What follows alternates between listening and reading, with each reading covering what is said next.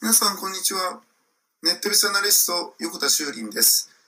今日も人工知能 AI について考えていきたいと思います。最近、人工知能とか、まあ、人工知能 AI ですね。AI を使って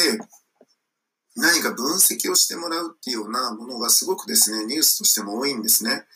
例えば今回は、え、サイゼリアですね、あのレストランのが NTT ドコモと一緒になってですね、そして AI によってリアルタイムの売上予測をするみたいな実験を始めたっていうことがニュースになっていたんですね。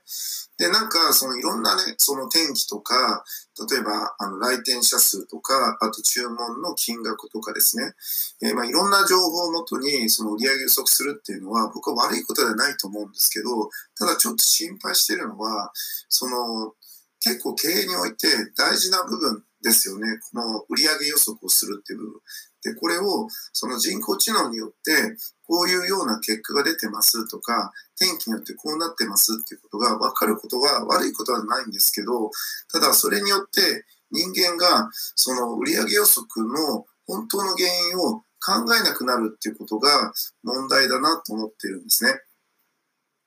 あの、いろんなことをお願いすることは僕はいい、あの人工知能に頼むのはいいことだと思ってるんですね。例えば画像認識とか、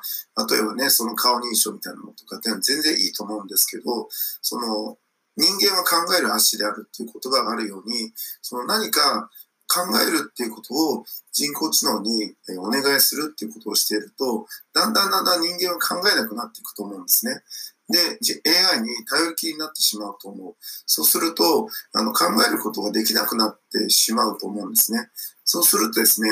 あの、まあ、AI なしには生きていけないというふうになってしまって、果たしてそれは人間でいいのかっていうことですよね。それは、人間は、じゃあ何のために生きてるのかというか、何のために仕事をしてるのかって話になって、